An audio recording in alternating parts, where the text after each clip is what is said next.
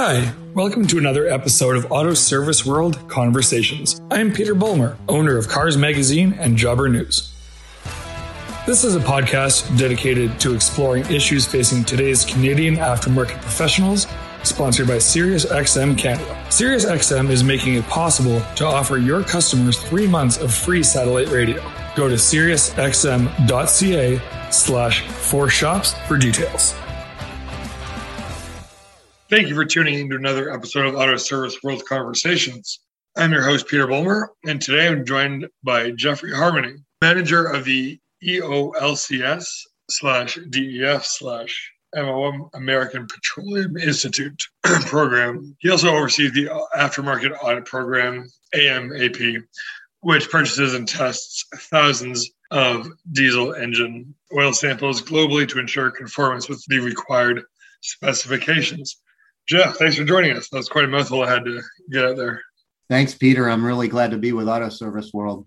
Yeah, so for anyone who wants a little bit more information on that spiel I just ran off, can you tell me a little bit more about what you're doing over at the American Petroleum Institute, what your day to day looks like, what your background is? Kind of give us a quick little introduction to yourself in your own words.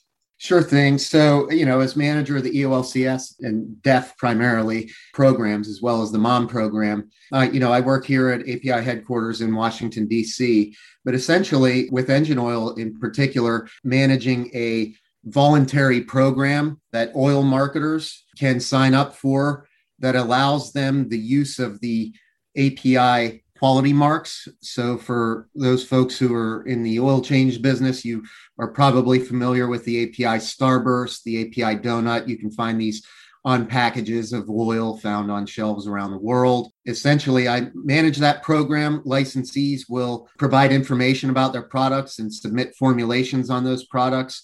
API will verify that they meet the specifications that are claimed and then give them access to the use those marks in their marketing materials and and the aftermarket audit program the amap program that you mentioned a minute ago is our way of ensuring that those oils are of quality because we are out in the field around the world purchasing these oils in the aftermarket whether those are in bottles or whether it's from bulk channels to quick lubes and then testing to ensure that those oils meet the formulations on file with us at API. And this this assures product quality. And we have a very, very similar program lined up for diesel exhaust fluid as well. Yeah. Now, how have standards for gasoline and diesel engine oil changed over the years? And what does that mean for shops and installers particularly? Yeah, unfortunately, it means it's doing a little bit more due diligence these days. You know, as engines have become more advanced, and of course, with the continuous need to drive towards higher fuel economy, better emissions, you know, a lot has been asked of the engine oils that service these vehicles. So, in partnership with the OEMs and with the additive companies, the oil marketers, API develops uh, the latest gasoline and diesel engine oil standards. So, just to give you an update on where we're at, you know, we just launched, well, seems like just, but really it was back in May of uh, the COVID year, we launched the latest gasoline engine oil standards, ILSAC GF6A and GF6B. Those are essentially the new ILSAC standards that would replace GF5. GF6A is a backwards compatible standard to earlier category of GF5, which incidentally just went obsolete this past May. Whereas the newer category, GF6B,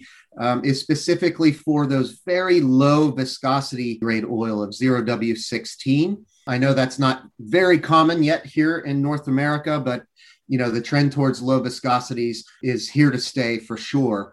And um, GF6B, we had to introduce a new API certification mark known as the Shield so that these oils would be easily identifiable by consumers, by folks in your listening audience, uh, to prevent misapplication of these super low viscosity oils into older categories. And with respect to the diesel engines on the road, the trend is is similar as well. So we are trending towards lower viscosities. We've got two categories. The two most recent categories are API CK4, which is backward compatible to all previous API diesel engine oil categories, and FA4, which again deals with the very low viscosities of 5W30 and 10W30 that you're seeing now specified for on highway diesels and, and other applications as well. There's obviously a lot going on in the oil world, different trends towards different viscosities. How is a technician supposed to keep all this straight? Yeah, it's definitely got to be a challenge for those folks that are managing shops and servicing vehicles of all ages and different requirements. What I can tell you is that it is best to make sure that you are aware of the requirements for the vehicle types that are typically coming into your shop. There are a lot of oils out there, and there's definitely a need to develop a plan for which oils you intend to carry uh, at a particular shop level, what volume of those oils needs to be. But for the technicians out there making choices of which oils to service their customers' vehicles with, it's important to stick to the owner's manual recommendations. These engines have been designed with oils of this quality level in mind to optimize their performance, to give those folks that fuel economy that they need and the trust that they need that those oils are going to successfully cover all corners of the engine and provide the level of protection that the OEMs had in mind when they designed the engine. Yeah, absolutely. Now, what other tips can you offer for the guys who are actually handling, storing, and ultimately using these oils? Yeah, there's a lot to cover here. But again, you know, it all starts with that plan. Figure out what oils you need, what oils you've used in the past, develop a plan of what oils in the future you're going to need in terms of what volumes estimate those volumes particularly if you're if you're servicing newer engines and you have a, a, a large customer base of older engines but the good news is, you know, if you are filling a vehicle with uh, one of the more current categories, we do have backwards compatibility between the API SP back to the earlier categories. So that should take some of the pressure off. The important thing about having all these oils around the shop and making changes in the shop is, especially when you're dealing with uh, replacing uh, one type of oil in one of your uh, bulk tanks down in the service bay. Make sure that that tank is properly drained, cleaned out. Commingling of oils definitely leads to some issues that we've even detected in audits throughout our auditing program history. Uh, so it's really important to ensure that you're fully draining that tank, not commingling a 530 with a 15W40, for instance. And then once that tank's been dedicated to that oil, ensure that you're clearly marking those oils with the relevant viscosity grade and any categories, service categories, whether it's API, whether it's an OEM specification. Uh, make sure it's clearly labeled so that the technicians have no opportunity to uh, you know accidentally grab the wrong nozzle what have you even the nozzles themselves should be labeled in this manner I know here in the States, there's some regulations that are in place from a state to state basis uh, that require reporting out to your customers exactly what oils have been filled in your oil into the crankcase. So establishing labels on every particular aspect of the shop is very important. And then, of course, the education piece. Part of the reason why I'm here, right, is to keep uh, technicians aware of the current gasoline and engine oil, uh, diesel engine oil categories and we have a wealth of information on our website, including our motor oil guide. If you Google API engine oil guide, uh, that should pop right up for listeners who are interested. If you give them my contact information, we can send these out to your folks to distribute among the shops as well. It's a good good piece of uh, literature to have up on the shop wall. Well, so since from, we're on the topic, and this might be a good time to just uh, let everyone know how they're able to reach you if they want to. Yeah, sure. So I've grown to just advise people to Google API or um, API engine oil licensing. And you know, through there, you'll be able to obtain the proper link to who you need to contact for information. But again, we can provide some uh, information to you all to disperse. I'll give out my email address and things of that nature as well. That's great. I know you're also working with the diesel exhaust fluids. That's something that a lot of our you know shop owners have to deal with for customers with diesel engines. So, what should shops know about storing and handling DEFs? Sure. Yeah. Uh, diesel exhaust fluid is something that's becoming more and more common at the, you know, at the oil change shop locations, right? We're seeing more light duty diesel engines, vehicles coming into the shops. And generally the way the DEF tank works for that is, you know, as a, as a vehicle's up for an oil change, generally they're up for a, a refill on the DEF. So I, I know that your listeners are probably storing DEF. So one of the biggest misconceptions that we have uh, among shop owners and, and folks in general is the belief that the urea concentration of the DEF is really the only thing that matters. You know, this is the thing that drives the onboard diagnostics that will, you know, derate an engine if you put in just plain old water. And that's true. That is very important, but there's plenty of characteristics with DEF built into the quality specification, the ISO 22241 specification, that are important as well. One of the things that you can certainly do is, you know, if you're responsible for purchasing DEF for your shop, I would recommend first that you uh, try to ensure that that DEF supplier has their products licensed with API. Again, API does license in the same manner that we do with engine oil. We have a we have a vast network of collectors out there sampling and testing DEF all around. So in terms of purchasing decisions, those are some of my recommendations. Now, when it comes to handling, that's a different animal. Because DEF is a certain concentration, one of the pieces of good news for you folks uh, up north is that you don't necessarily need to worry about DEF in the freeze thaw cycle. It's actually formulated specifically to allow both the urea and the water in the DEF to not only freeze at the same temperature, but also thaw at the same temperature. So if it's been a super cold night, if the truck's been parked for a while, you needn't worry when you turn on the vehicle in the morning. It's going to warm up the DEF and it's going to be at the proper concentration. The really tough part, though, especially down here in the States and especially in the southern states, is that DEF is very much temperature sensitive at the high end. The higher the temperatures that you store your DEF, the lower the shelf life is. So, down here, this sort of rule of thumb is if you can store your DEF at temperatures below 86 degrees Fahrenheit, the shelf life of that DEF will be nominally around 12 uh, months. But if if you've got storage conditions at you know 77 degrees room temperature, you're going to double the shelf life of that DEF as well. So something to keep in mind. And uh, certainly, if you're dealing with re- packaging packaged products, you want to make sure that you're using your oldest DEF in stock first and constantly rotating that out as the new stuff comes in. Now, Jeff, I've kind of been curious as we've been talking, thinking to myself, how's API doing these kind of oil tests in terms of quality control and like what's the actual process like to test the oil? Well, um, we collect uh, thousands of samples around the world. Um, we have licensees in, in every corner of the globe. Essentially, as we get our samples in from the field, uh, we work with independent laboratories to analyze those samples.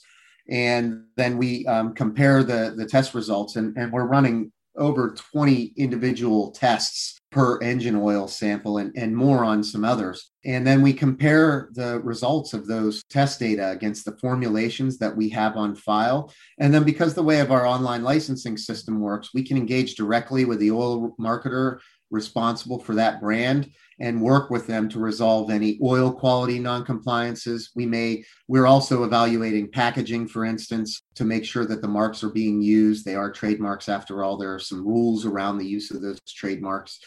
And any of those findings that we have put together, you know, we will work with the marketer responsible for the oils until they resolve them to API satisfaction. And if they do not, then obviously you know we have grounds to discontinue licensing of that product. The other thing that we're out there doing with our aftermarket audit program is trying to find those bad actors that may be out there using the api trademarks or marks that uh, look similar to the api trademarks that are clearly intended to deceive consumers into believing that they're api licensed. And we have a couple of tools to sort of protect against that. One of those is the online api licensing directory which you can Google API engine oil license directory, and it'll be the first link there. You can verify the authenticity of any product claiming to be uh, licensed. And you can do that with diesel exhaust fluid as well. And we also then um, take these bad actors and post them in a, in a listing, a very public listing of unauthorized oils or counterfeit oils that are using the marks without API's permission. So, kind of like a shame list almost.